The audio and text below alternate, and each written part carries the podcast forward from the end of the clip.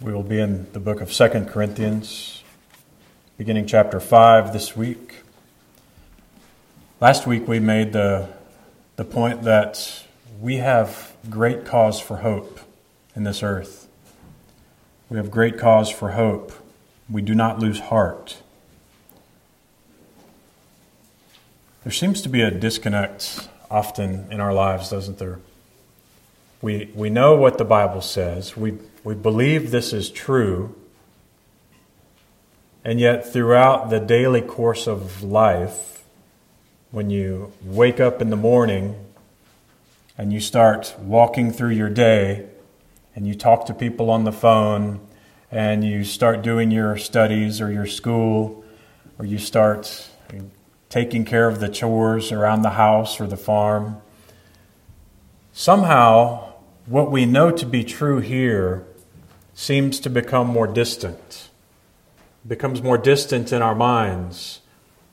And if we're not careful, before long we begin acting as if this really isn't true, as if there really is no God, as if these light and momentary troubles are actually not light but very heavy, and not momentary but going to last the rest of my life. We get the wrong perspective very, very quickly. Paul is writing this letter partially to explain to us how in the middle of his normal, everyday life, with all of the afflictions, all of the persecution, all of the trouble, much more than we probably will ever know, he was able to keep his eyes on Jesus. This is what we desire for our lives. And hopefully, through the course of this sermon, you hear Christ calling you to a daily life of reliance upon Him, upon His Holy Spirit. This is our hope. I'm going to read chapter 4, verses 16 through chapter 5, verse 8. Would you please stand for the reading of God's inspired and holy word? So we do not lose heart, though our outer self is wasting away, our inner self is being renewed day by day. For this light and momentary affliction is preparing for us an eternal weight of glory beyond all comparison, as we look not to the things that are seen, but to the things that are unseen. For the things that are seen are transient, but the things that are unseen are eternal. For we know that if this tent that is our earthly home is destroyed, we have a building from God, a house not made with hands, eternal in the heavens.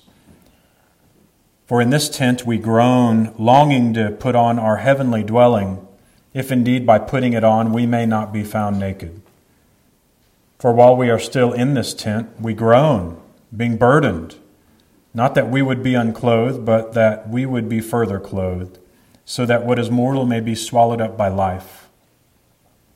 He who has prepared for us this very thing is God, who has given us the Spirit as a guarantee. So we are always of good courage. We know that while we are at home in the body, we are away from the Lord, for we walk by faith, not by sight. Yes, we are of good courage, and we would rather be away from the body and at home with the Lord. Amen. Please be seated. Let us pray once again.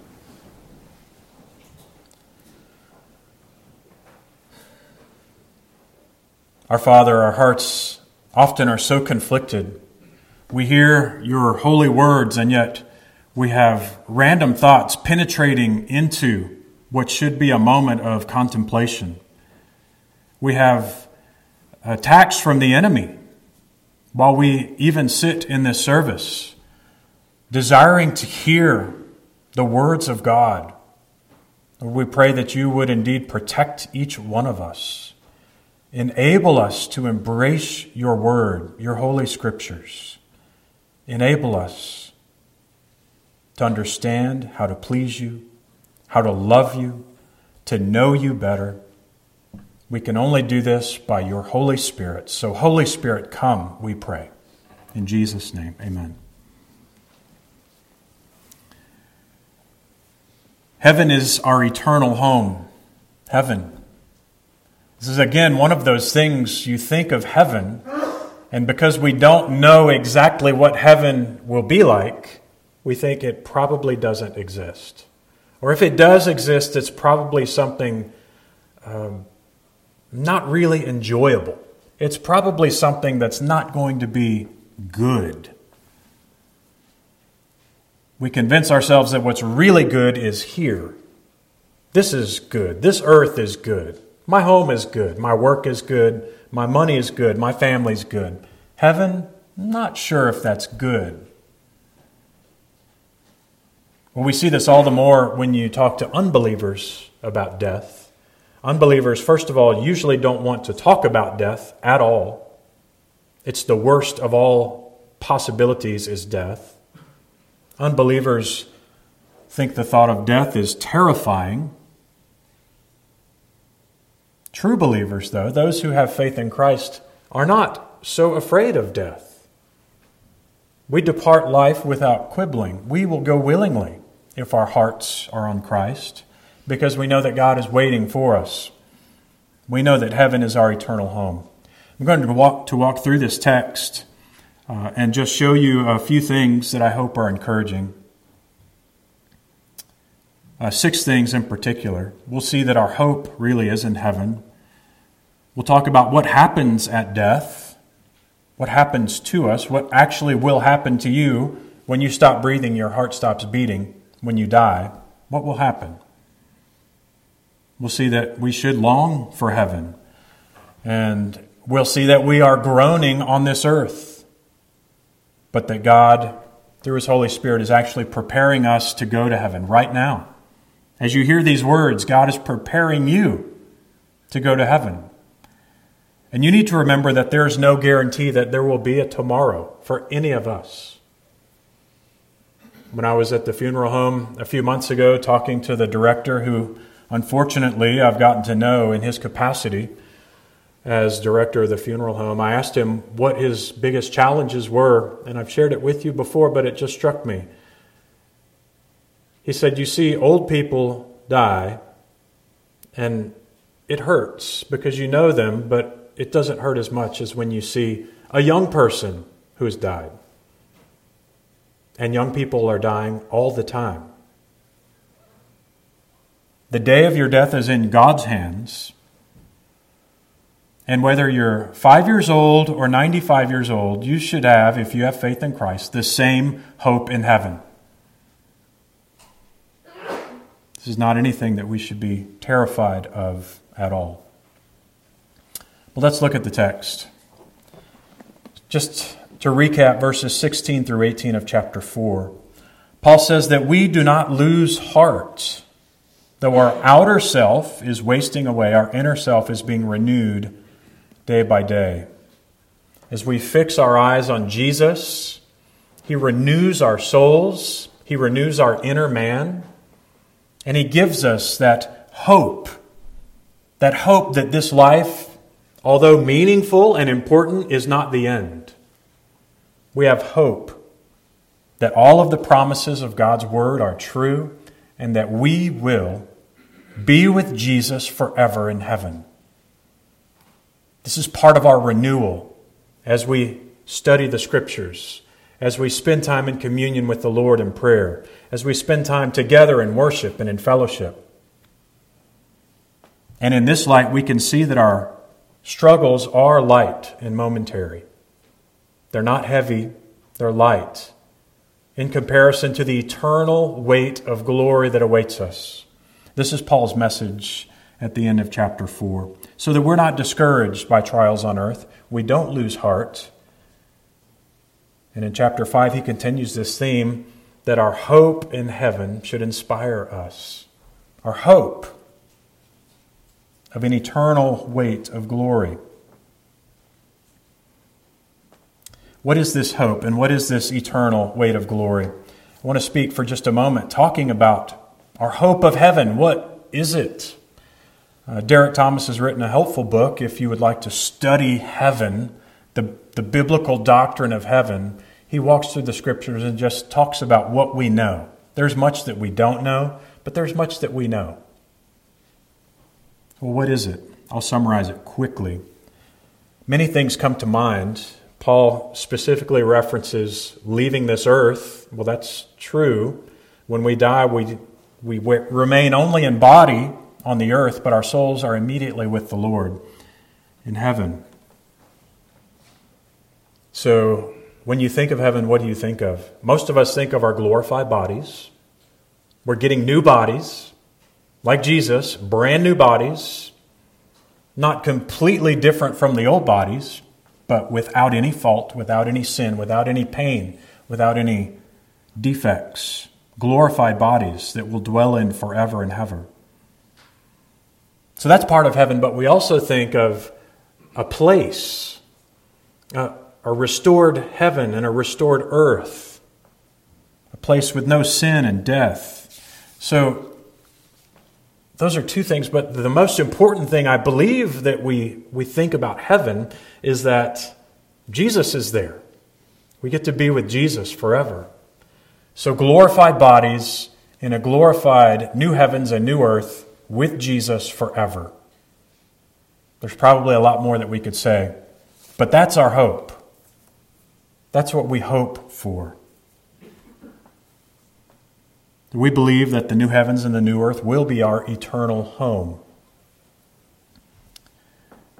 The end of Revelation, of course, talks about this. This is Revelation 21. Where John said, "Then I saw a new heaven and a new earth. And I heard a loud voice from the throne saying, 'Behold, the dwelling place of God is with man.'" Do you notice that that's the fulfillment of the covenant promise from the very beginning? I will be your God and you will be my people. It's the promise to Abraham. It's the promise to all the godly line from the very beginning. And now at the end it happens. You remember in the Garden of Eden, it started God dwelling with man. And then they sinned. In the end, God restores that. God is going to dwell with man again. The dwelling place of God is with man. He goes on to say, "And he will dwell with them, and they will be his people, and God himself will be their God, will be with them as their God, and he will wipe away every tear from their eyes. And death shall be no more, and neither shall there be mourning or crying or pain any more." And the one seated on the throne said, "Behold, I am making all things new." That's a great summary, a great picture of heaven, isn't it? In 2 Peter 3, Peter says, "We are all waiting for the new heavens and the new earth." So this is our hope. So most people, when they say heaven, and I'm just going to tell you now, when I speak of heaven, I'm referring to the new heavens and the new earth. Because it seems that in the new heavens and the new earth, heaven and earth are joined in a way that we don't currently have. Right? Heaven is someplace that we don't know much about. In the new heavens and the new earth, they'll be together. This is probably pictured in Revelation chapter 20 or 21, the New Jerusalem coming down majestically to earth from above. So when we say heaven, we're actually talking about the new earth as well.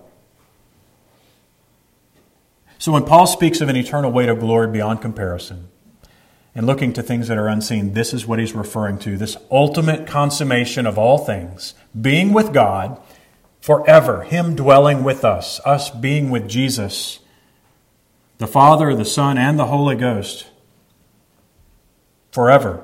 So we don't lose heart. You can see how that would be a great encouragement. If you understand it, if this is something you're constantly considering and thinking about, the hope of glory, is what Paul's saying. He doesn't lose heart. He has an eternal weight of glory that holds him steady. Well, now he expounds on this in chapter 5, verse 1, talking about death. He says, "For we know that if this tent that is our earthly home is destroyed, we have a building from God, a house not made with hands, eternal in the heavens." If this tent is destroyed, this earthly tent is our body. This is the body that you now have. This is your earthly tent. And he's saying that if the earthly tent is destroyed, in other words, when you die, you have a hope in heaven, a heavenly house, a building from God, a house not made with hands, eternal in the heavens. So the earthly tent is easy for us to grasp because you see it. You have a body that you can touch and you can feel, and you know that your body is real. But the heavens, although just as real, are grasped only by faith. Paul is calling us to believe what he said, that we have an eternal heaven awaiting for us. But when this body is buried and we transition to our heavenly house, this will be a wonderful comfort. And I believe that when he talks about our earthly tent being destroyed and proceeding to our heavenly house, he's talking about that time between our death on the earth up until the resurrection. Going to heaven is going to the building from God, the house not made with hands. So the time between your death and Christ's second coming and the resurrection would be this time he's referring to. In other words, it's a good thing. It's something to look forward to. And we know that the souls of believers immediately proceed to the Father's side. There's no place where you just don't exist. It's not that you die and your soul just goes into soul sleep. That doesn't happen. Your soul goes straight to be with the Father. As soon as you stop breathing, you are with the Father in Christ. Your bodies are still united with Christ, and they will remain in the ground until the resurrection. That's what our confession teaches. But your soul goes immediately to be with the Father. We know this is true from the teachings of Jesus, from the life of Jesus. Remember when the Sadducees came and they tried to trick him by saying, there's a man and he had a wife, and then he divorced her and had another wife, and he divorced her and had another wife, and or she died, and anyway, he had 7 wives. They said, so Jesus, I think we got you. In heaven, which one of these women will be the man's wife? And he said, there's not marriage in heaven, first of all. You don't know the Scriptures. But he said, you're greatly mistaken, because God said, I am the God of Abraham, Isaac, and Jacob. He's not the God of the dead, but the God of the living. The implication being that Abraham, Isaac, and Jacob are alive with the Father right now. Or the story of Lazarus, where he told the parable, if you will, in Luke chapter 16 about the poor man who died and he was carried away to the bosom of Abraham, and the rich man died as well, and he was in torment. It shows us that at death we go to be with the Father. We also, I think, see this in the Transfiguration. Moses and Elijah appeared talking to Jesus. They were there. But probably most poignantly, we see this when Jesus is talking to the thief on the cross. You remember, he's hanging on the cross. He's bearing the weight of the wrath of God on his shoulders. And it's at this time he actually does ministry. He shares the hope of the gospel in some way to the thief next to him and brings this man into life. And he tells him, truly I say to you, today you will be with me in paradise.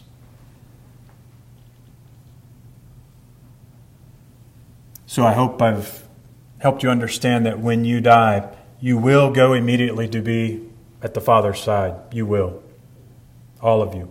This is what Paul, I think, is talking about in the Scripture. He could possibly be making a reference to our glorified bodies, the heavenly building being our glorified body. But that doesn't really fit the context. It makes the context in this passage more difficult. But I like Calvin's thought that death is the beginning of the heavenly building, but the resurrection is the consummation of it. Regardless, the point is we are going at our death to be with the Father. When this earthly tent is gone, we're going to be in heaven with the Father. And this is a great comfort. Death is not the end. In a sense, it's only the beginning. Eternity is long. Our life is but a breath. Our lives are short. This is why he calls our body a tent and the heavenly dwelling is a house. He's making reference to the tabernacle moving around the wilderness. And it was sufficient, and God's presence was there, and it was a place of worship, but it was temporary. It was a tent. But when Solomon built the temple was permanent. The temple was meant to be the place where God's presence would rest. The temple was magnificent. Paul's using this imagery to show us what's happening on this earth. We have a permanent dwelling in heaven, a house not made with hands. And you should really consider, this is just a side note, consider your life as a wandering in the wilderness. Really, the whole history of Israel is the history of each Christian. In slavery to the Egyptians, we were in slavery to sin. God redeemed us by the death of the firstborn, brought us into new life. We've crossed over the river, the Dead Sea, the Red Sea, and become His own people. He has put His ownership upon us. And baptism represents that regeneration, that placing of the Spirit upon us. As the Israelites went through the Red Sea and were baptized, if you will, they became God's own people, and He gave them the law. And He gave them His presence. And they built the tabernacle, and they wandered for 40 years through much trouble, through much travail, through much difficulty. But their hope was always that they would cross the Jordan and enter the Promised Land. And eventually, after much difficulty, they crossed into the Promised Land. In so many ways, this mirrors our own lives. And Paul, again, is leaning upon that imagery when he calls our bodies here a tent, but the house in heaven, a permanent dwelling. Isn't it interesting, too, that in verse 1 he says, this is something that we know. We know. He's saying, most importantly, that he knows. He's using we in the possessive sense of his own understanding. But also it implies that we should all know this. Christians should all have a very particular understanding of life and death. It should drive us. We're not afraid. We know something that this world doesn't know, and we know it. That death is, although difficult for those who remain, for the one who has died in Christ, it's a wonderful event in your life. It's a wonderful event to go be with our Savior forever. So in verse 2, he tells us why we see this happening in each one of our faith journeys, if you will, to use the wilderness metaphor. He says, in this tent we groan, longing to put on our heavenly dwelling. If indeed by putting it on we may not be found naked. So in this tent we groan, longing to put on our heavenly dwelling. Paul says something similar in Philippians 1, if you remember. He says, for me to live is Christ, and to die is gain. How many of you would say that if you died, it would be a gain? You should think that. You should all think that's much to be preferred than another day on this earth. Why? If I live in the flesh, it's fruitful labor. God's put us here, he says, to do good work. Yet which I shall choose, I cannot tell. I'm hard pressed between the two. My desire is to depart and be with Christ, for that is far better. It's far better to depart and be with Christ. Here Paul says that in this tent we groan and we long to put on our heavenly dwelling. We long to go be with Jesus. All of us who love Jesus have this same understanding. We want to be with him. This is part of our inheritance. Yes, we do have fruitful labor on earth.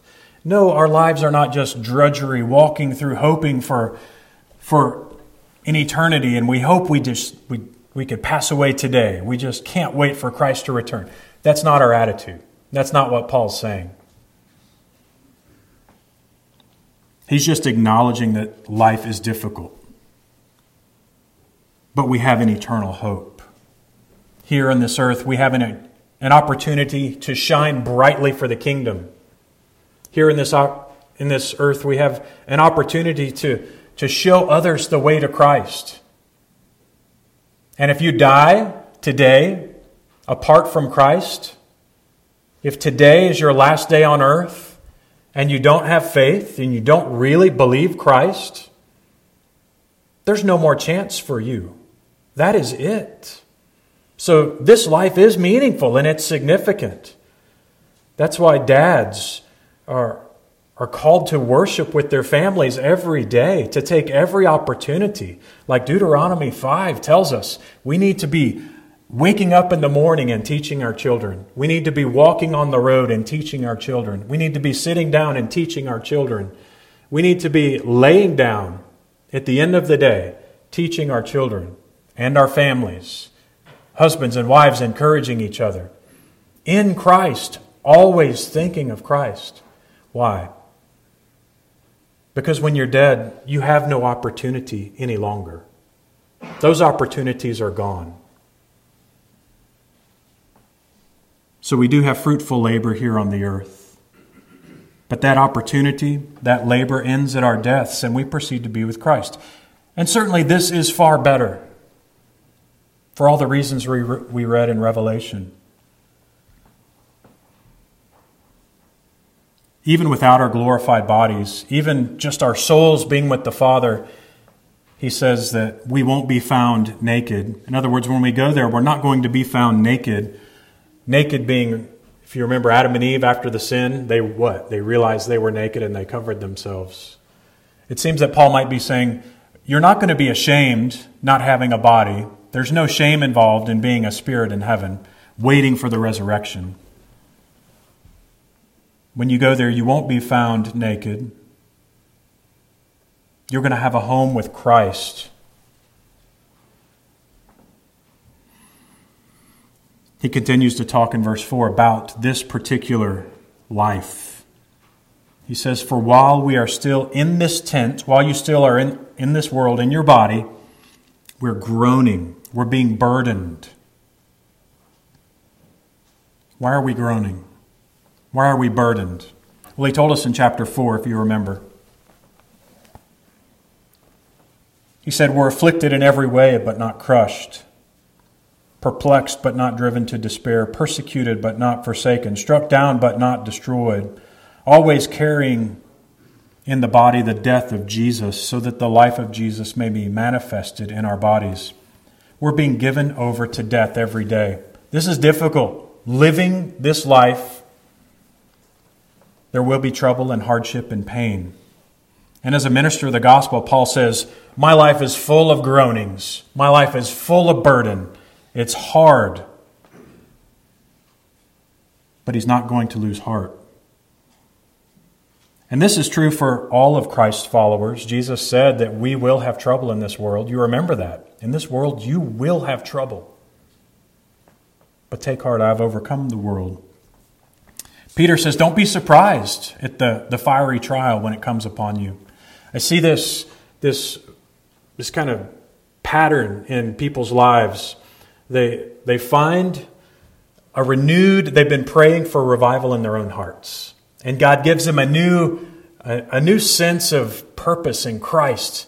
The Spirit seems to empower them and inspire them to pursue Jesus, to forsake their sin, to mortify their flesh, to pursue godliness and holiness. And the Holy Spirit does this work. But that's exactly when Satan comes to attack. That's exactly when the trouble and the hardship seem to strike most fiercely. This is why Peter says, don't be surprised at the fiery trial when it comes upon you. So, as you pursue Jesus, as you pursue godliness through the Holy Spirit, through His Word, we shouldn't be surprised if we're persecuted, if we're attacked. Timothy is told by Paul that everyone who desires to live a godly life, what? Will be persecuted. That's all Christians. You should desire to live a godly life. The persecution's coming. John says, don't be surprised that the world hates you. It's actually Jesus speaking in the Gospel of John. Don't be surprised that the world hates you. Jesus even said it was a blessing when people revile you and persecute you and utter all kinds of evil against you falsely on His account. For great is your reward in heaven. So have I made the point? Your life is filled with trouble. Paul says his life was filled with great trouble and distress. But he has hope. He's groaning. He's groaning for something better. When my children were very young, we didn't have David, so they were very young.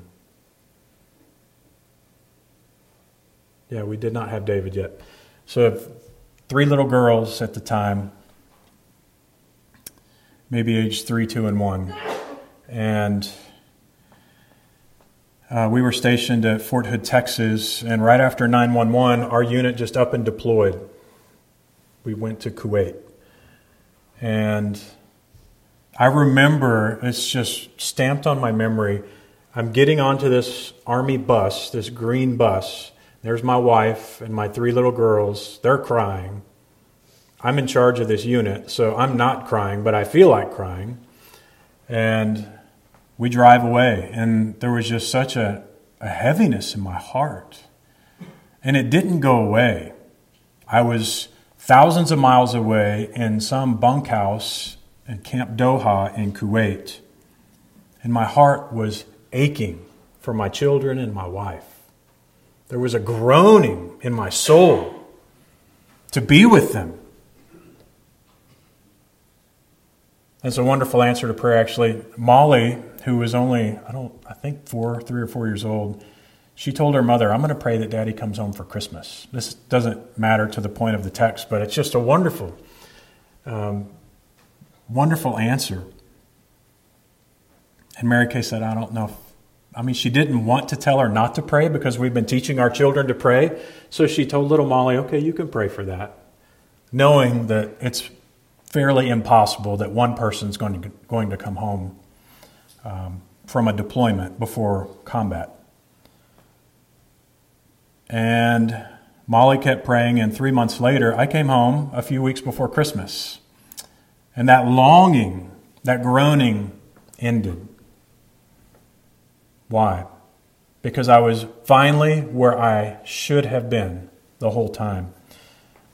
I guess when we view our lives as strangers and exiles here on the earth, there should be a groaning, there should be a longing for us to be with our Father, to be with the Son, to be in the presence of the Holy Spirit forever.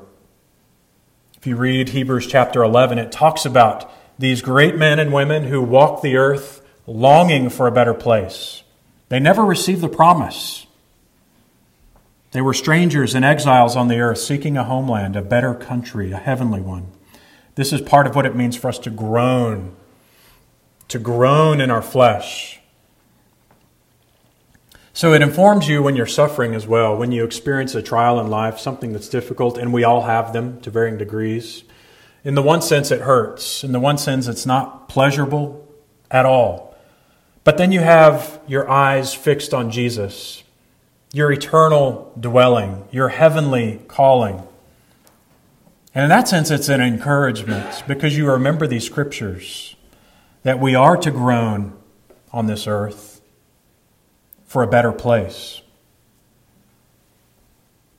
But he goes on to say, but it's not that we would be unclothed, as if to say, it's not that we have a death wish. We're not going to go commit suicide today so that we can go be with Jesus in heaven. We're not going to stop taking our medicine or wearing our seatbelts. Although I know some of you don't wear your seatbelts at all. But the idea is not that we just want to die so badly that we're just going to live foolish lives. The day of our death is in the hand of the Lord. We don't fear that day, but we still desire to live on this earth as long as He will allow us, because it means fruitful ministry, to use Paul's words. We desire the eternal life. And that's what he means by saying we would be further clothed. We desire to be further clothed. It's that our death brings about a greater reality, a more pleasant, a more joyful reality, when what is mortal is swallowed up by life. St. Augustine in 400 AD or so said this about death. He said, "My thoughts in the deepest places of my soul are torn with every kind of tumult. In the day when I shall be purified and melted in the fire of your love, wholly joined to you." Certainly we need to shed this tent and die if we're going to be with the Father, but that is not something that we're terrified of. This is when we're going to be purified in the fire of the love of God. And speaking of purification, one of the ways that the Puritans thought about this life was in their sanctification. And it wasn't just a sanctification so that we were more godly and more fruitful in our ministries, but it was a sanctification unto heaven. This is verse 5. It says, He has prepared us for this very thing. The one who has prepared us for this very thing is God. He's prepared us to be in heaven. How has He prepared us for immortality? How has He prepared us for death and for the eternal life that is to come? The Puritans would say He's prepared you by sanctifying you here on this earth. God has made you holy for heaven. And of course, there's some things we could say about that. There's some holes. But generally, I think that it's true. J.C. Ryle said, "To be really happy in heaven, we must be trained and made ready for heaven on earth." In other words, we begin to embrace the Spirit's work in our lives so much so not only that we see clearly to know that heaven is real, that Christ really died and rose again, that He's awaiting us, but that the Holy Spirit begins to sanctify us as well. The two things seem to go together. I mean, the obvious meaning, though, is that God has prepared us to put on immortality. God has prepared us for this very thing by His Holy Spirit, by showing us the truth of His Word, by giving us an eternal hope. This is a work of the Spirit, and only the Spirit can do this, which is why he goes on to say that the Holy Spirit has been given to us as a guarantee, a down payment, if you will. The Holy Spirit removes our doubts when we are tempted. The Holy Spirit reminds us of the truth of His Word. The Holy Spirit confirms the love of God in our hearts and the glory of heaven. The Holy Spirit is our guarantee. We are His. We are His people. You remember in Revelation 21, God will dwell with man. They will be His people and He will be their God. So why do you have faith? Why are you united to Christ? Why do you have any comfort in this life? The Holy Spirit. Why are you sanctified in this life? Why do you see your sin becoming something that you abhor? Why do you see your life becoming more Christ-like? Why is your hope in Christ becoming more unshakable every day? The Holy Spirit. Why do you read the Word and find yourself encouraged and renewed? The Holy Spirit. Why do you love Jesus? It's the Holy Spirit. Why are your prayers effective? Because of the Holy Spirit. Why are you so certain that you are God's child? It's because of the Holy Spirit. This is the essence of our guarantee. The person of the Holy Spirit.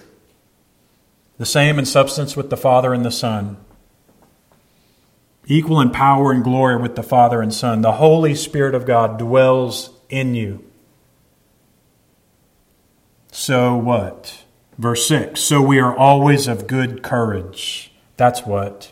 The Holy Spirit enables you to embrace all that I've said, and this gives you courage in life. We know that while we're at home in the body, we're away from the Lord. We walk by faith and not by sight. Yes, we are of good courage, he says, and would rather be away from the body and at home with the Lord. This is by the Holy Spirit we have courage. We see heaven is so much better than anything this earth has to offer. The glories of being with Jesus Christ forever far surpass anything. It's an eternal weight that far surpasses our light and momentary troubles. This is why we're of good courage. And courage is required of the Christian. Cowardice is not something that's ever valued for anyone, much less a Christian. We are of good courage. As Paul said in Romans 8, if God is for us, who can be against us? Yes, we are of good courage. So many times I think people are tempted to or tempted by the predominant culture which says the world's falling apart, the government's gone crazy, you're going to lose all your savings, you're going to lose your property, you're going to lose your health, nothing is going to happen that's good, they're going to throw you in jail, etc., etc., etc. You realize Christians are the ones who are of good courage. We don't lose heart. Those things do not scare us. Because of Jesus, the author of history, we walk by faith and not by sight. We don't look at our circumstances and grow fearful. We look at our circumstances and look to God. We fix our eyes on Jesus and we take courage. We're of good courage. We'd rather be at the body. Away from the body and at home with the Lord. But while He has us here, we are of good courage. So I want to close with this. Why don't you have courage? Why don't you have courage?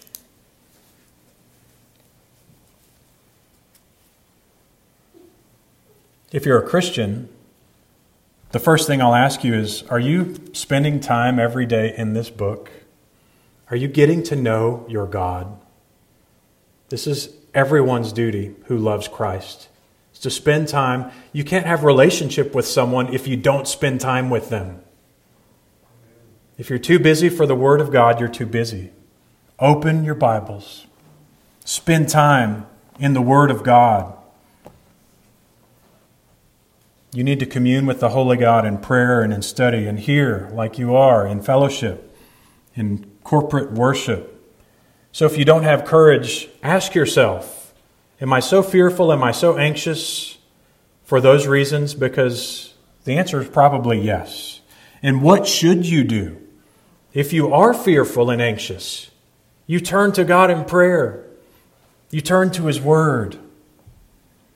He'll give you courage. Let's say you don't know if you're a Christian or not. Do you know that the smallest bit of faith in Jesus Christ is enough? Do not be discouraged. Brother and sister, if you have faith in Christ and you feel like your faith is failing, you feel like nothing you do is right, if you have faith in Christ, hold on to it. That faith is from the Spirit of God. Don't grow discouraged.